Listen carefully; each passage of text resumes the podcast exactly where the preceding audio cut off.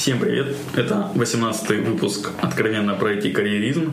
Он полувыездной. Мы в офисе одной из харьковских компаний, где проходил тренинг Сергея Бережного. С вами Ольга Давыдова. Михаил Марченко. И, как ни странно, сам Сергей Бережной, которого мы сегодня записываем. Да, всем привет. Да, вообще у нас сегодня как совершеннолетний выпуск получается. Ура, ура, у нас 18 лет, 18 выпуск, понимаешь? Совершеннолетний, круто. блин, круто. Я как, Попал, раз, Сережа. я как раз на отмечание в отпуск уезжаю, вот все правильно. Давай, Оля, ты хотела записать очень Сережу Бережного. Задавай вопросы первые ты.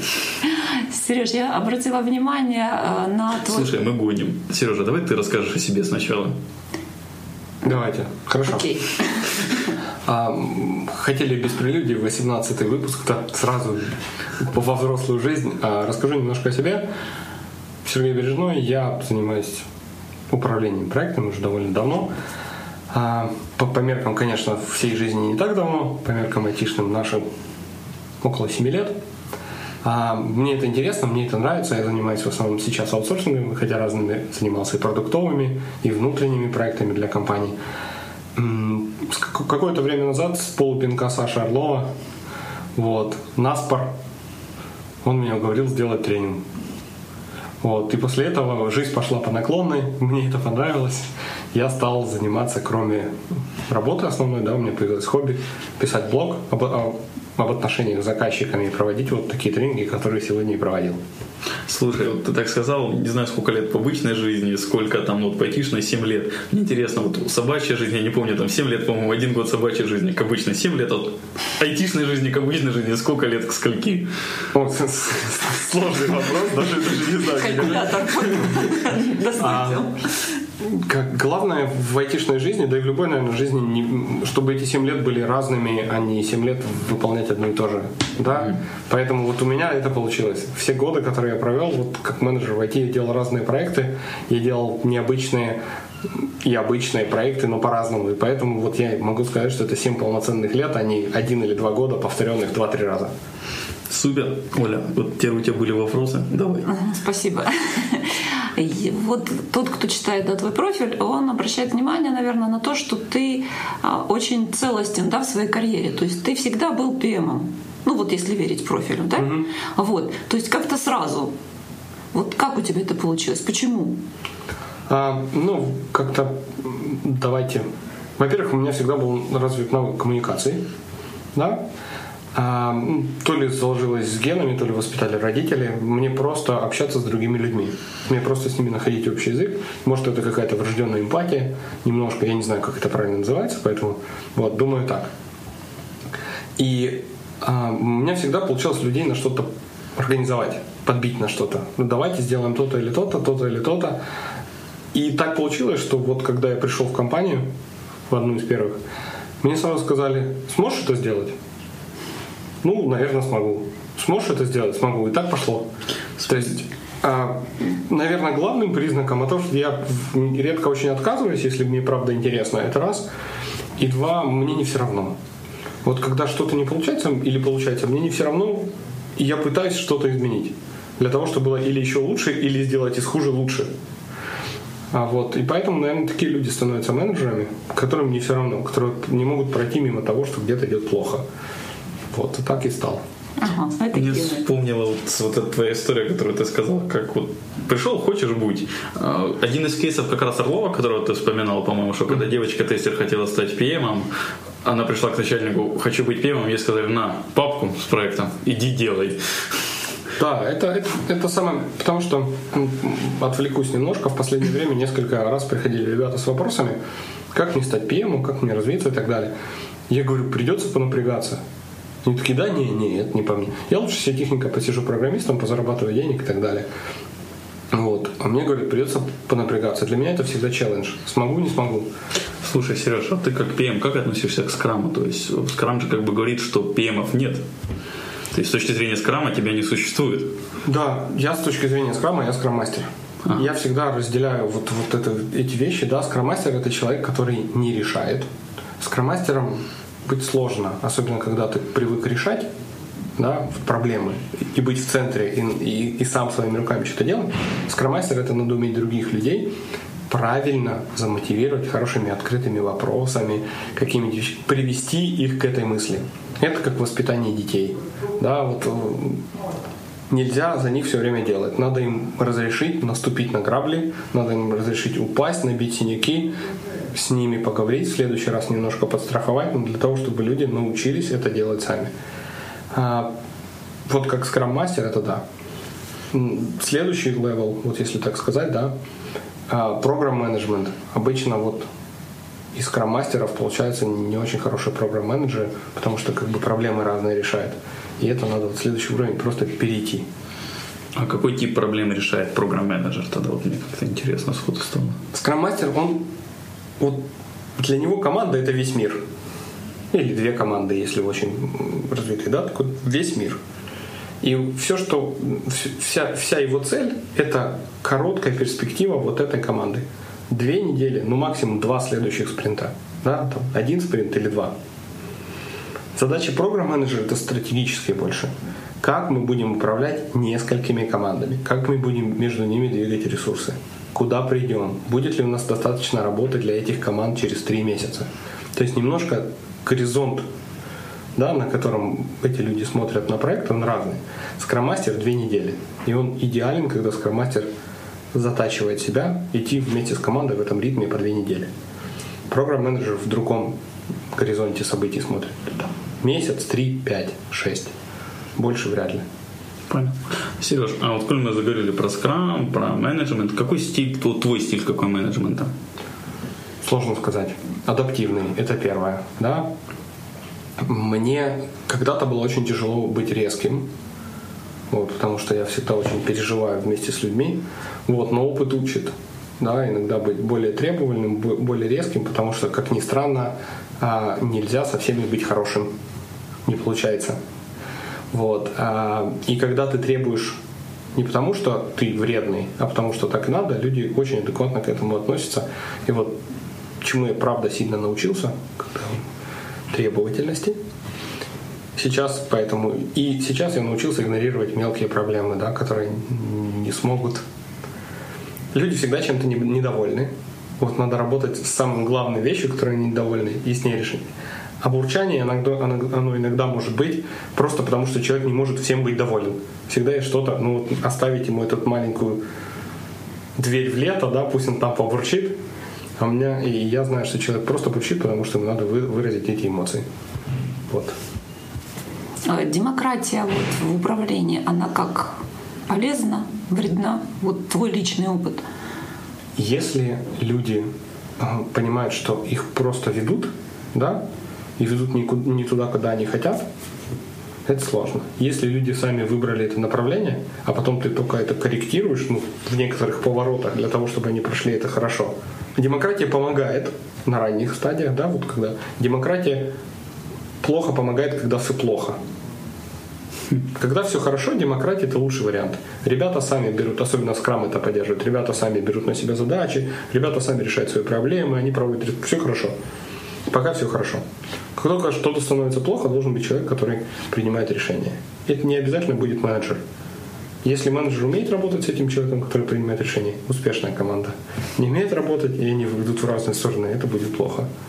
Сереж, вот у меня такой каверзный вопрос возник. А, вот ты говорил о значимости, да и Миша, в общем-то, спрашивал о, о значимости да, ПМа на проекте. Да. А вот я просто вспоминаю восьмой год, э, когда сокращали э, в первую очередь именно менеджеров. То есть вот, а как тогда, почему так возникает? То есть это же это реально значимая фигура персона. Вот твое мнение. Сейчас аутсорсинг наше главное, наше главное все. И когда у клиента, который, в общем-то, платит за команду денег, возникает вопрос, кого уволить, первого придумывают уволить менеджера. Почему? Потому что видимой пользы он не приносит. Да, вот возьмем, программист умеет писать код, тестер умеет. Эти результаты можно, ну, хотя бы не пощупать, но хотя бы увидеть. А когда есть менеджер, который ходит, чего-то там пишет письма, чего-то там решает, да, и этих результатов очень тяжело пощупать, кого первый, давайте его отстрелим. Он все равно ничего не делает. Вот, и поэтому менеджеров это они первые попадают, вот особенно если менеджер еще не успел доказать свою нужность. Да, вот только мы разрослись перед ростом, перед этим кризисом, разрослись, разрослись, разрослись. Только пришел менеджер, о, не повезло. Так и было. Скажи, а как вот возникла у тебя э, идея э, крен сделать вот в сторону заказчика? Да, то вот тренинг у тебя, то есть заказчик во главе. Почему? Почему заказчик? А, да, да тут все просто. Процессы наши, мы начинаем истощать рынок, да, расти дальше, в общем-то, некуда. Тут много мыслей не надо. Ры- рынок уже аутсорсинга забирает все ресурсы. Если раньше был там отбор один из десяти кандидатов проходил на собеседование, то сейчас один из десяти не проходит в одну или несколько компаний. Рынок мы забираем весь. Людей больше нет. Выбирать лучших кадров все сложнее. Да, и удерживать их еще. Поэтому единственный вариант а, делать лучше продукты, это делать лучше для людей. Особенно, когда вот я путешествовал, посмотрел, как работают компании другие в Европе, в Америке, не, не только софтверные, любые другие, они ориентированы на заказчика. У них это культ, потому что заказчик это единственный человек, который приносит деньги. Неважно, я вот сегодня в тренинге рассказывал, неважно, насколько вы круты в Java, неважно, если ваши знания не применяются и не приносят деньги, вы, вы бессмысленны в этом мире. Ну, просто как эксперт Java, да. Или вот, например, вы знаете мандаринский язык там какой-то. Вы единственный в мире человек, который знает этот диалект и, и, и смысл. Пока вы не начинаете приносить пользу, переводя там тексты каких-то философов, еще чего-нибудь, ваши знания бессмысленны. А в чем польза ПМа? Как, как меряется польза? Вот. Это сложный вопрос, который... Польза PM это для меня стабильность команды. Да? Люди замотивированы, знают, чего идут. У людей есть общая цель. Потому что ну, цели надо указывать, да? И вот как раз PM помогает. И третье, ну если брать такую косвенную метрику, то это производительность команды. PM помогает этим людям сконцентрироваться на задачах. И вот все, что есть снаружи, тихонечко от них убрать, особенно то, что неприятно. А скажи, заказчик всегда прав, вот раз уж мы о заказчике. Заказчик всегда прав до определенной суммы. Я подчеркнул эту мысль, она мне очень понравилась, я теперь ее внедряю. Если заказчик хочет маленькое изменение, которое стоит вам 50 долларов, он прав. Сделайте его и забудьте. Если заказчик хочет изменение, которое стоит 1000 долларов, условно, да, вы можете с ним начинать спорить. Слушай, Сереж, у меня тогда вот к этому такой вопрос возник просто вот о наболевшем на Да. моих проектах. А когда заказчик вот изменение по 50 долларов хочет штук 10 в день и каждый день, и в конце итерации очень удивляется, почему не успели сделать то изменение, которое стоило 1000 долларов, например. Я приведу аналогию, хотя многие люди не любят аналогии, да? Я очень хочу бы поехать за 300 долларов куда-нибудь на Мальдивы, в пятизвездочный отель. Мне очень хочется этого сделать. Но я понимаю, что я могу себе позволить за эти деньги, в лучшем случае, Крым. Нет, Крым вряд ли скорее Турцию, чем Крым за 300 долларов. Да, да. Я, я понимаю, что ему... И когда... И я, и я, ну, приезжая даже туда, я считаю себя всегда правым, потому что я плачу. Это комплекс, да, вот человека, который платит деньги. Я плачу, вы делаете. Мы так привыкли. Вот. Поэтому что с этим делать? Показать заказчику о том, ребят, эти изменения не проходят бесплатно в нашей команде. Это время. Или мы делаем изменения, или мы делаем скоп. Делать параллельно два дела мы не можем. Скрам с этим борется методом приоритизации. Все, что хотите за ваши деньги. Набираем в итерацию, все остальные доработки за итерацию. Канбан точно так же. Вешайте вот на доску, мы в приоритетах честно-честно за процессинг. Классические методологии change реквесты предполагают. Но вот здесь как раз вступает вот это. Если change request задокументировать и протянуть дороже, чем сделать, сделайте и забудьте. Это моя такая вот концепция. Слушай, зачем тебе блог? А, Я задавался этим вопросом. А, Я так получается, что в беседах с людьми я очень много интересных мыслей говорю и забываю. Я там что-то им рассказываю, рисую, показываю вот, вот отношения того, того, того. Потом этот листик аккуратно где-нибудь уходит в шредер, и, и моя идея теряется. Вот я решил, а давай-ка я их буду записывать. Что в тебе Ановер? Enavер. Ну, Enavер. сегодня уже спрашивали, да, я думаю, спрашивают регулярно. Почему Enavер, PM, да? Да, Enavер PM. А потому что я считаю, м, потому что немножко не похож на других, как и все остальные люди. Вот что в тебе? А, ну, во-первых, да, я увлекался рекламой, маркетингом, и это для меня вот такой не- не- не- необычный взгляд на вещи, да, в управлении проектами и так далее. То есть, и именно поэтому я заказчика это взял к себе в фокус, потому что говорю, ребят, ну вот смотрите, мы тут все умные, такие красивые, но без заказчиков мы никому не нужны, мы делаем сервис. Бе- Без заказчиков наши знания не нужны. Ну, Давайте им делать лучше, и они нам дадут больше денег. Вот. Ну и Назар еще, значит, еще один. Да? Я То есть, просто с еще одной один. стороны не такой, а с другой стороны плюс один, да? Да, да, плюс один. Знаешь, вот к твоему вот фразе про заказчика очень хочется добавить, что он тогда заработает больше денег, а если он заработает больше денег, он больше даст их нам. Не, ну да, это если у него их нету, даже если вы очень хорошо работаете, он их вам не даст. Просто одна из целей сервиса, который мы делаем, чтобы другой человек смог заработать на нем денег или сэкономить. Есть еще одна вещь – убрать головную боль. Не обязательно он при этом должен заработать. Если я, например, прошу водителя в такси меня отвезти куда-то, я могу за это же время добраться на метро. Даже за это же время. Но я хочу это сделать комфортно. Я хочу убрать головную боль, толкаться в метро. То есть, кроме зарабатывания денег, мы забираем головную боль. Я, например, не хочу искать себе тур по- поездку, да? Я говорю, ребят, вот у меня такие требования, вы турагентство, предлагайте. Я могу это сделать? Теоретически могу. Могу все заказать там себе через интернет, сейчас это довольно просто. Могу. Не хочу тратить 10 часов своей жизни на то, что люди делают специализированно. Супер. А вот ты сравниваешь IT-аутсорс с дорогим рестораном. Есть рецепты? А, даже не с рестораном. С рестораном это, это самое классное. Сейчас у меня немножко другой пример. С рестораном скажу про рецепт. Вот. Сейчас IT-аутсорсинг крупных проектов – это как продажа кастомных домов на Мальдивах. Вот, домов, которые вот по заказу. Да, потому что на самом деле строители и аутсорсеры, они очень похожи. По принципам и те, и другие никогда не попадают ни в срок, ни в деньги. Вот. И, и всегда получается не то, что ты хотел. Вот. Поэтому вот строители для меня. То есть вы продаете часть участок да, с домом где-то далеко. Очень дорого. Ну, дом на Мальдивах стоит дорого. В общем-то, как, это, как и аутсорсинг, если посчитать, сколько это стоит. У вас есть странные требования заказчика. Хочу круглую кухню и так далее. Вы не понимаете, зачем это. И у вас есть заказчик, который постоянно эти требования меняет. Что-то в последних веяниях моды надо делать все по фэншую. Перестраивайте все, делайте по фэншую. Вот, поэтому вот это очень похоже для меня. Если мне надо представить, особенно в деньгах, да. И самое важное еще здесь, мы делаем индивидуальный сервис. Таких людей единицы, кто покупает себе дома такие на Мальдивах. Во-первых, люди, которые готовы вложить большую сумму в дом на Мальдивах. Ну, ты говоришь все время о прямом заказчике. Ну, в аутсорсе достаточно часто, то есть заказчик не потребитель того продукта, вот того дома, который мы строим, да? Как в этом случае? Здесь же еще сложнее получается цепочка.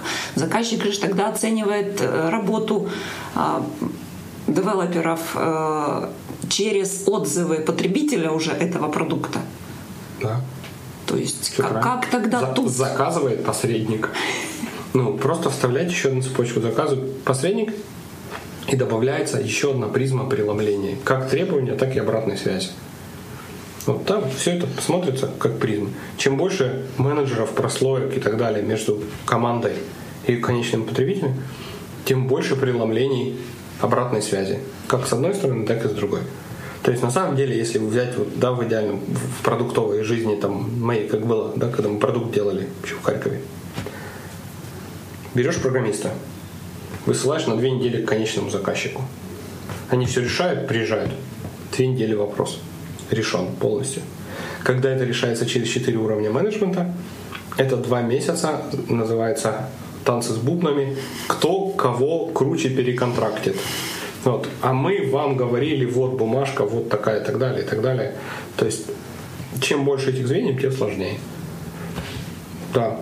Поэтому, ну, заказчик, тем не менее, вот этот человек решает, работать с вами дальше или нет, а не конечные пользователи. Слушай, Сережа, ты сказал такую вещь очень правильную чуть раньше, вот я что-то в голове к ней вернулся, э, на тему, что выбрали уже рынок, что там 9 из 10 кандидатов проходят, Да. не наоборот. Да? А что с этим ты видишь, как делать? То есть Как обычно, да, нет рынка, что делаем? создаем. Создаем, да. А сложно и дорого. У нас в стране не очень это дело любят. Для того, чтобы создать рынок людей, надо этих людей откуда-то взять. Люди, которые откуда-то взять, у нас просто так не появятся. Поэтому их надо учить.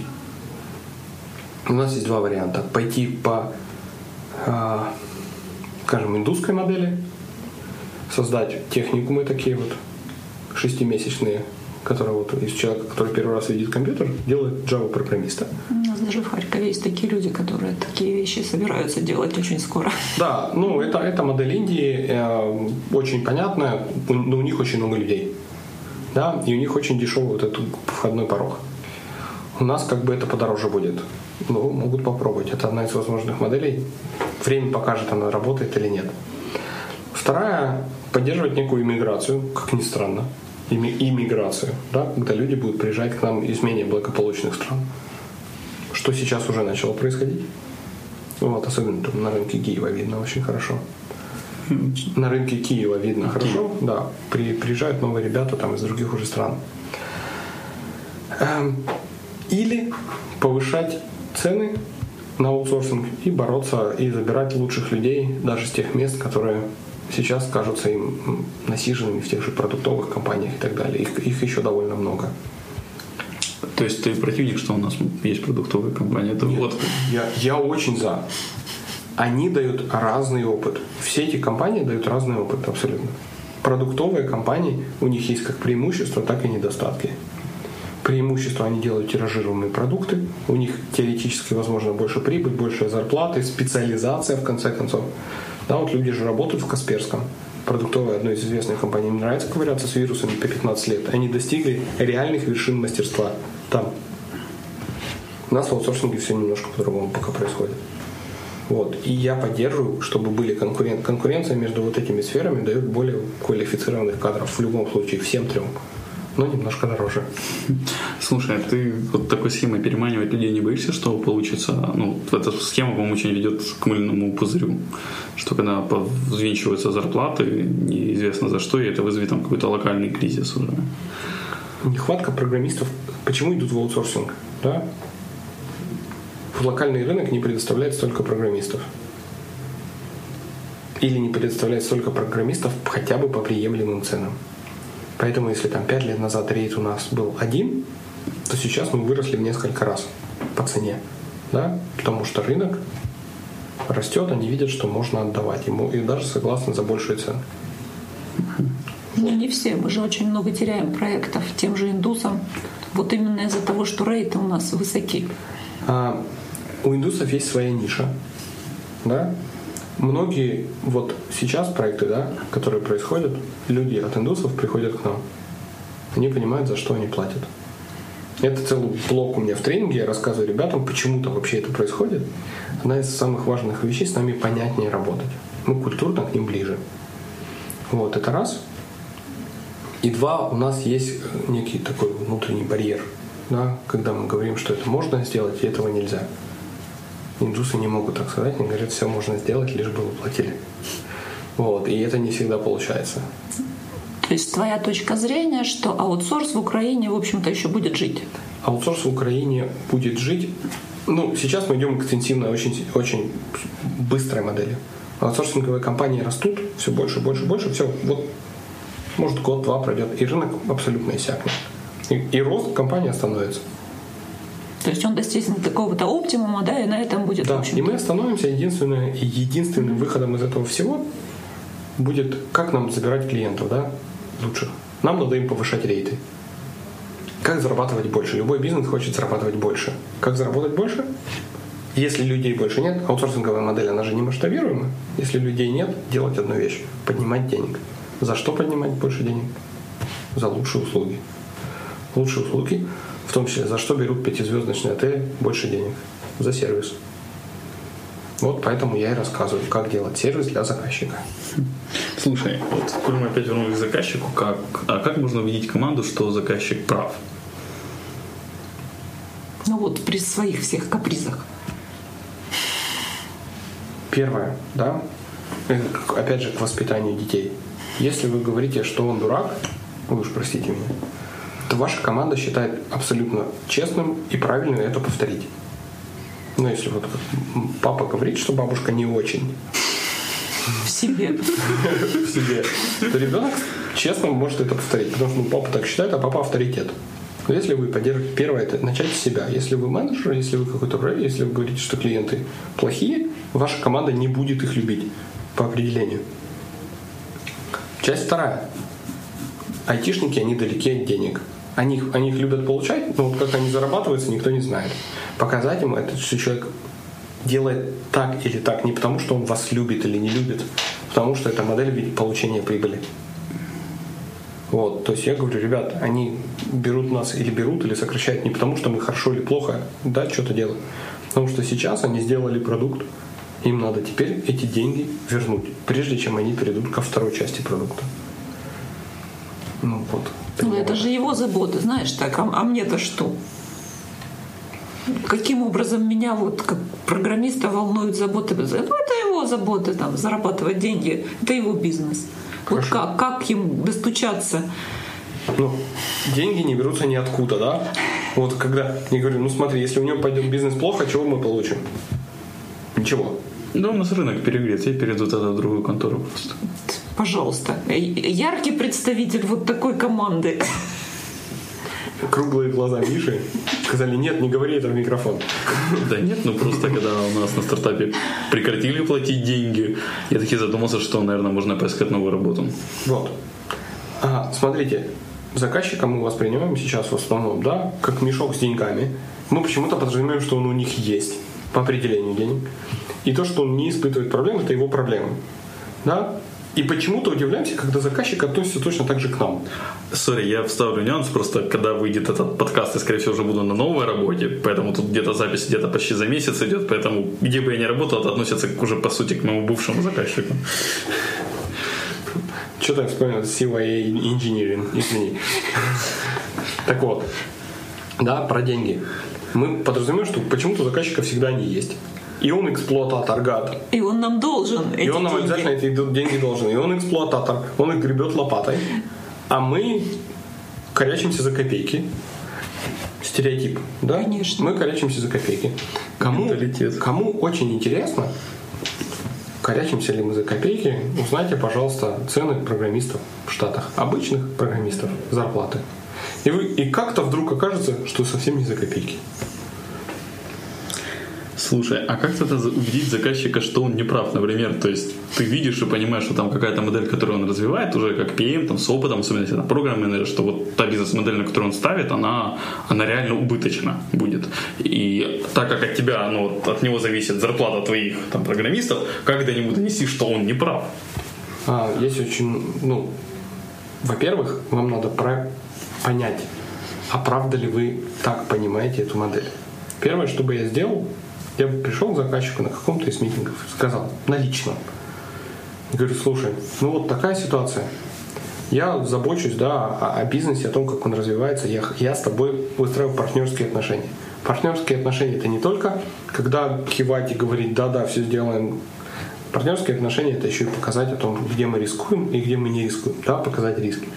Вот я говорю, сел, нарисовал себе на бумажке бизнес-модель, которую ты сейчас вот, вот пытаешься сделать с помощью наших ребят, да, какой-то продукт или так далее.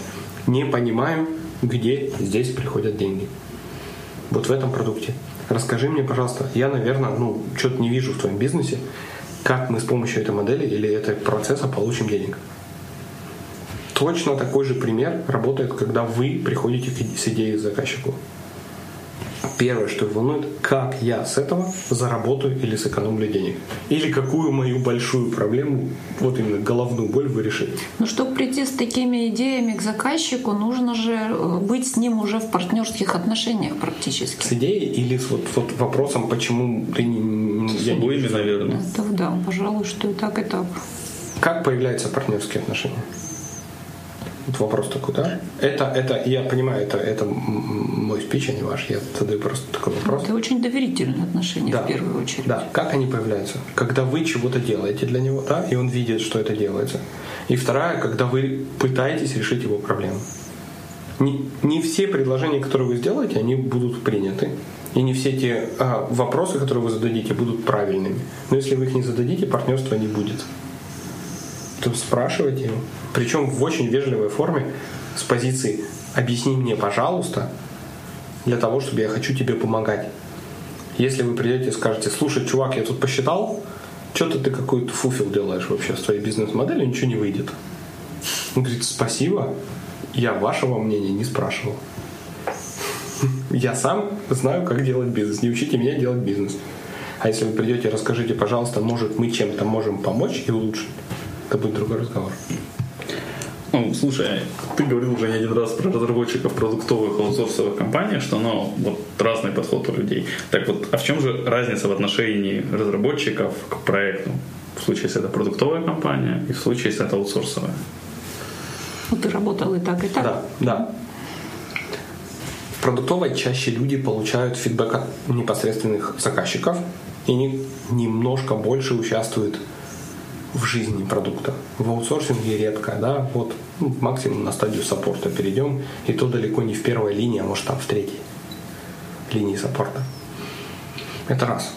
Два, в продуктовой компании все-таки у тебя есть больше шансов реализовать свои мега-идеи, архитектурные там и так далее, потому что ты там знаешь архитектора, вот он сидит рядом с тобой, и вы с ним обсудили за чаем, кофе и так далее, полет мыслей, он говорит, ну попробуй, протипируй и так далее. В аутсорсинге часто приходят, говорят, ребята, вот у нас с той стороны архитектор, он уже принял все решения, вам надо делать.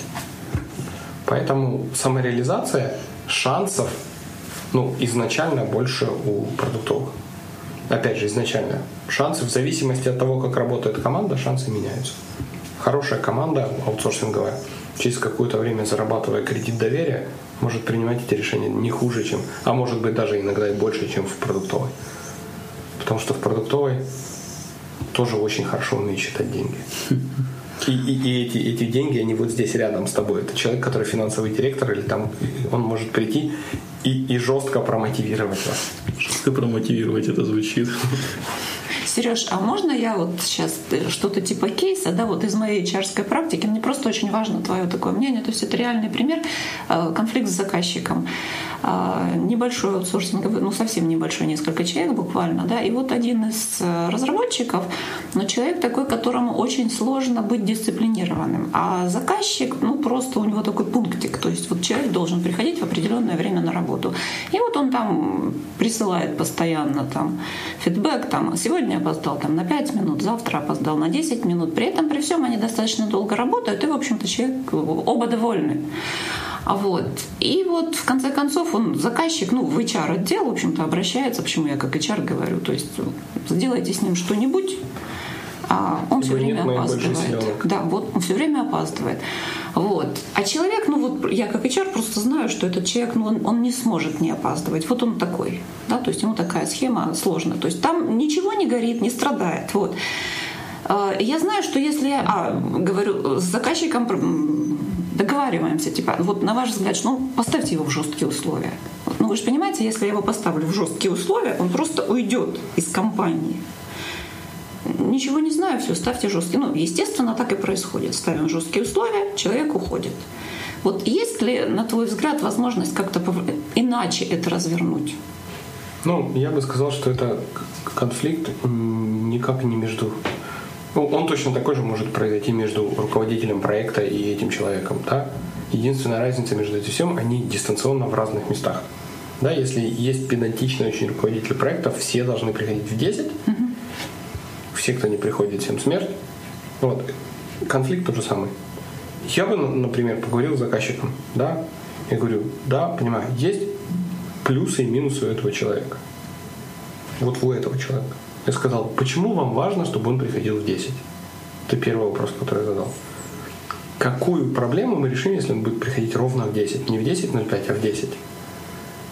Второе, чтобы как мы можем компенсировать его не, если бы заказчик сказал все, да, как он может компенсировать свою непунктуальность? Давайте он будет работать, например, каждый день на полчаса больше. У нас люди и так 8 часов очень редко кто-то работает. Ну, это да. Как, может быть, человеку будет намного проще просто на полчаса больше работать, заказчик вместо 5 минут опоздания, да, там, какого-то пунктика получает 8,5 часов вместо 8. Теоретически, это там каких-то 20 виртуальных часов в месяц. То есть попробовать по- поиграть с решениями. А. Как можно больше предложить вариантов, да? Тут, тут даже почему важно для него эти 5 минут? Может, что-то у заказчика на самом деле болит именно за эти 5 минут. Посмотреть вглубь проблемы. Точно такой же кейс есть. Он, Саша Орлов рассказывает, Project Manager один в один. Человек опаздывает к скраму, к стендапу каждый день. Что делать? Фидбэк. Вовремя, говорит, фидбэк. Слушай, ну мы же не можем это все делать. Он говорит, ну перенесите на полчаса скрам. Ну, перенесли. Если про- продолжает опаздывать, еще говорим, говорим, ты должен приходить к 10, если скрам в 10.30, да?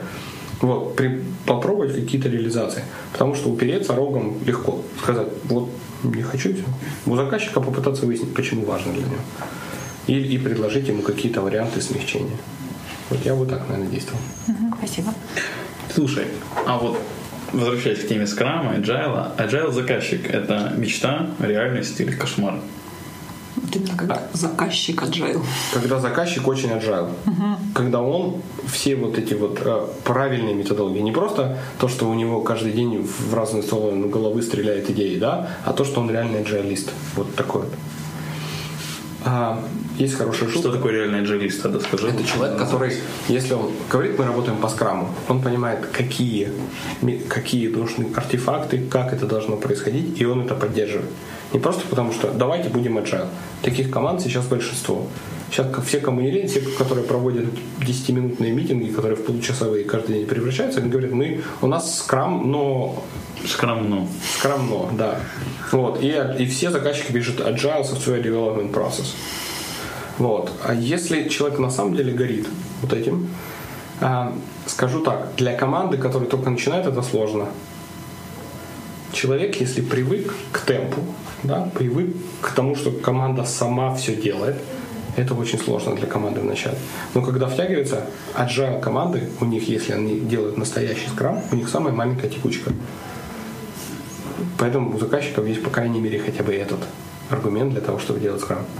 Это реально Да. цифры, да? Да, да, это вот из тех аутсорсинговых компаний, которые я знаю, которых друзей, если работает хороший скрам, если работает хороший лин, намного меньше текучка. Потому что в них нет выпадающих людей. Нет людей, которые ничего не делают. Потому что команда каждый день к тебе приходит и говорит, слушай, ну мы там от тебя зависим, ты когда чего? Чем мы тебе можем помочь? Своему же коллеге. Там не посидишь два дня, не поиграешь в кваку. То есть это элемент командообразования, да, можно Да, так да, назвать? да, Мгм. да, это элемент, когда команда становится, управляет, вот, самоорганизованная команда, самоорганизующаяся. Слушай, вот ты сказал, что ты пришел к тренингам через спор с Орловым. Да, Насфор. да. А если не секрет, в чем был вот как бы вот Насфор? Да нет, дело, дело это на слабо обычное. А, то Да, есть- это вот после энного бокала пива я выступил с гостевым выступлением Марлова. Ну, так получилось. Мы познакомились. Он когда читал тренинги в Global Logic, познакомились с ним. Вот, он поговорили, он пригласил меня с гостевым спичем на следующий тренинг открытый. Вот. Ну и сели после одного бокала пива. Он говорит, Серега, ну у тебя так много вот, вот каких-то идей, ты рассказываешь как-то несистемно. А слабо сделать системно. Ну вот так я говорю, не слабо, но Орлов он уже хитрый. Он говорит, через полтора месяца в Минске. Я говорю, ну конечно, вопросов нету. Вот так через полтора месяца в Минске мы приехали вдвоем запускать первый тренинг. И получилось. И понравилось. Ну да. А, слушай, я слышал, ты обещаешь вернуть 100% оплаты, если тренинг не понравится. Да. Откуда эта мысль? Ну, потому что для меня это тоже сервис. Я, я бы хотел, чтобы со мной так все поступали. Если вот, ну, если мне не понравилось кино, вот если мне возвращали деньги, если мне не понравился фильм, люди бы старались в свой кинотеатр привезти хорошие фильмы, вот, а не те, которые хорошо разрекламированы. Супер. А вот тебе приходилось самому возвращать деньги? Один раз. Из, ну, примерно сколько людей у тебя прошло? Где-то 150, 170. То есть меньше процента. Меньше. Супер. А, ну, у меня, наверное, все вопросы. Оль, у тебя еще есть что-то? А, Мне очень хотелось бы узнать у тебя, были ли у тебя вот неудачи какие-нибудь. Да. Можешь рассказать Ты живой человек. о самом своем таком крупном? В project менеджменте а, вначале очень было много в продуктовом, да. Я очень старался сделать заказчику хорошо, и поэтому называл те даты, которые он хотел услышать. Вот, и потом мы не попадали. Не попадали очень больно, очень-очень больно. А, проекты были, с которые были убыточные даже для нас, но мы их не могли разорвать из-за контракта. Ну, самый большой в проекте, наверное, месяцев на 6, на 3 человека. Мы его делали больше года вчетвером. Вот, ну, то есть в два с половиной или в три почти раза мы не попали. А из этого вынес урок. Они всегда хотят услышать, что вы сделаете больше за меньше деньги. Если вы поддадитесь на этот соблазн, это будет дорого стоить. Да, заказчик прав, но ему нужно донести Ну, свою точку. суммы. Нет, де- дело, дело даже, дело даже не, не в том, что он определен. Я, я ему говорю, я очень хочу сделать это вас, для вас за полгода. Вот э, за эту сумму. Я говорю, но мне это невыгодно. Я говорю, я даже не заработаю на этом, я даже буду в убытке. Нет, я понимаю, есть там some kind of marketing events, да, когда я беру там и в целях своей раскрутки, например, делаю бесплатно что-то для какого-то клиента, чтобы себе в портфолио добавить. Я говорю, ну, на самом деле, все в портфолио бесплатно идти не могут. Мне надо за что-то держать команду, мне надо за что-то чем-то платить, поэтому я не могу этого делать. Я очень хочу. Давайте посмотрим, что я могу сделать за эти деньги в этот срок. Естественно, они, особенно если крупная компания, у них есть очень профессиональные ребята, которые проводят переговоры, которые умеют тебя отлично отжать на любом Отжайлить. отжайлить. Да, отжать на любой срок. И пока это просто не приобретешь этот скилл, ты проваливаешься. Ты проваливаешься, потому что они красиво, правильно делают это. Они этим занимаются профессионально. А тяжело с профессионалами спорить совсем неопытному человеку. Вот так э, по мелочи, ну не, не, не совсем по мелочи, да, вот, конечно, бывают провалы. Идеи, которые мы там беремся под козырек, да, будем делать, сами же предложили, потом сами поняли, что она плохая. Ну, мы рассматриваем, мы учимся все, да, и если, если не предлагать, не пробовать, какая-то, правда, хорошая идея не выстрелит. Супер, ну я очень доволен. Э, Сережа, большое спасибо тебе. Пожелаю что-то нашим слушателям. Да, я хочу пожелать слушателям, а, во-первых, развиваться, да, во-вторых, а, устраивать какой-то нетворкинг, потому что я на самом деле, вот моя жизнь поменялась после того, как я начал делать тренинги, стал получать намного больше опытов от разных людей, а, каких-то вопросов, их ситуаций. Для меня вот этот нетворкинг стал способом получения большего опыта, чем я просто вот набрал за свои человека года управления проектами. Поэтому если вы хотите чего-то добиваться, хотите куда-то идти, раз мы говорим про карьеризм, войти в, в, это- в этом подкасте, да, то нетворк это, это очень важно. Слушай, Сереж, я не могу удержаться от такого соблазна. У нас это не обсуждалось заранее. Может, ты можешь предложить какой-нибудь там или конкурс, или какое-то слово, какое-то там кодовое слово, чтобы слушатели наши пришли к тебе, сказали это слово или там ответили на какой-то вопрос, и они получили какую-нибудь скидку на какой-то из твоих следующих тренингов. Да, надо подумать. Нет, просто дело, дело не в том, что мне жалко скидку. Дело в том, что мне надо при- придумать что-нибудь эдакое, для того, чтобы потом вспомнить это эдакое. Ну, слушай, самый простой, по-моему, вариант, который может быть, чтобы вот на мой e-mail или на твой e-mail слушатель прислал какой-то свой кейс заказчикам, и там три самых понравившихся тебе кейса ты публикуешь, и вот, ну, свяжемся с этими людьми, они получат там скидку 50%. Всегда рад. То есть вот такой формат, да? Да. Мой e-mail шлем на мой e-mail, шами 13 собака gmail.com. Я-то тоже как-то с Сережей Бережным свяжусь. Ну, Там вместе обсудим, он сам решит, какие и самых три лучших кейса с заказчиком. Получат, ну, люди, которых предложат, получат 50% скидку на тренинг. Уговорили. Можешь не в сейлс идти все же. Всем Это я просто сегодня добрый. большое спасибо, Сережа. Спасибо вам большое. Большое спасибо всем слушателям, кто были с нами 40, о, уже почти 6 минут. Всем пока. Пока-пока. Всем пока. Ага, окей.